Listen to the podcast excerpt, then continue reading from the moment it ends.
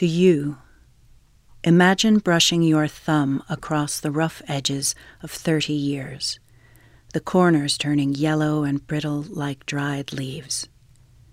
Push into the grain, and the memories might crumble. The past cannot absorb the urgency of now. The past is fragile, and once it's lost, we will all have to start again from the beginning. I want to tell you about peripherals, about those encounters with the edges of things or fragments, marginal documents, errors and gaps, notes on the sides. But you already know, because our encounter is peripheral, picking up threads that falsely suggest some kind of delineated event. Like the archive, you is anything other than desire, power, and its slippages. Like the archive, you is caught in indexes of time and categorization.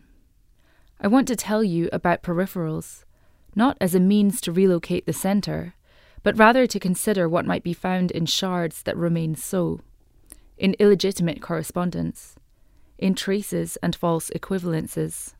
We all start again from the beginning. Now is a performance which has been constantly developing since its initial creation.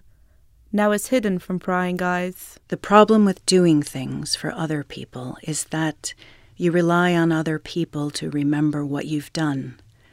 And for other people to remember you, they have to remember themselves as different.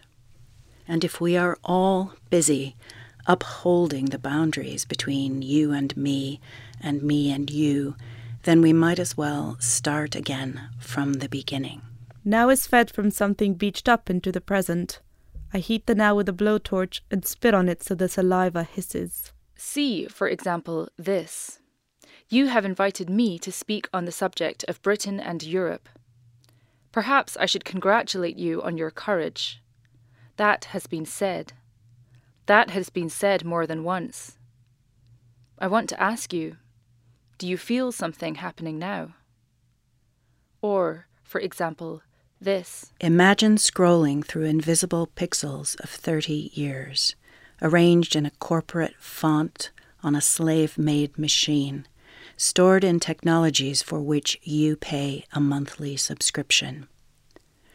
Brush your cursor over each file, and a preview image appears. In this way, you can trick yourself into believing you have absorbed the archive.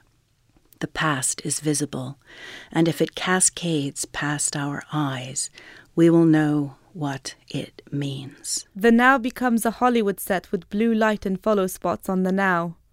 I pour a heap of nuts and bolts from my now onto the open pages of now. We all know what it means. Or, for example, this. Utopia never comes because we know we should not like it if it did. The community is not an end in itself. Lots of arms pointing and eyes up. A future realization crashing in today. Women, take words related to your stance. Hands together, heads stiffly raised. Disaster vibe.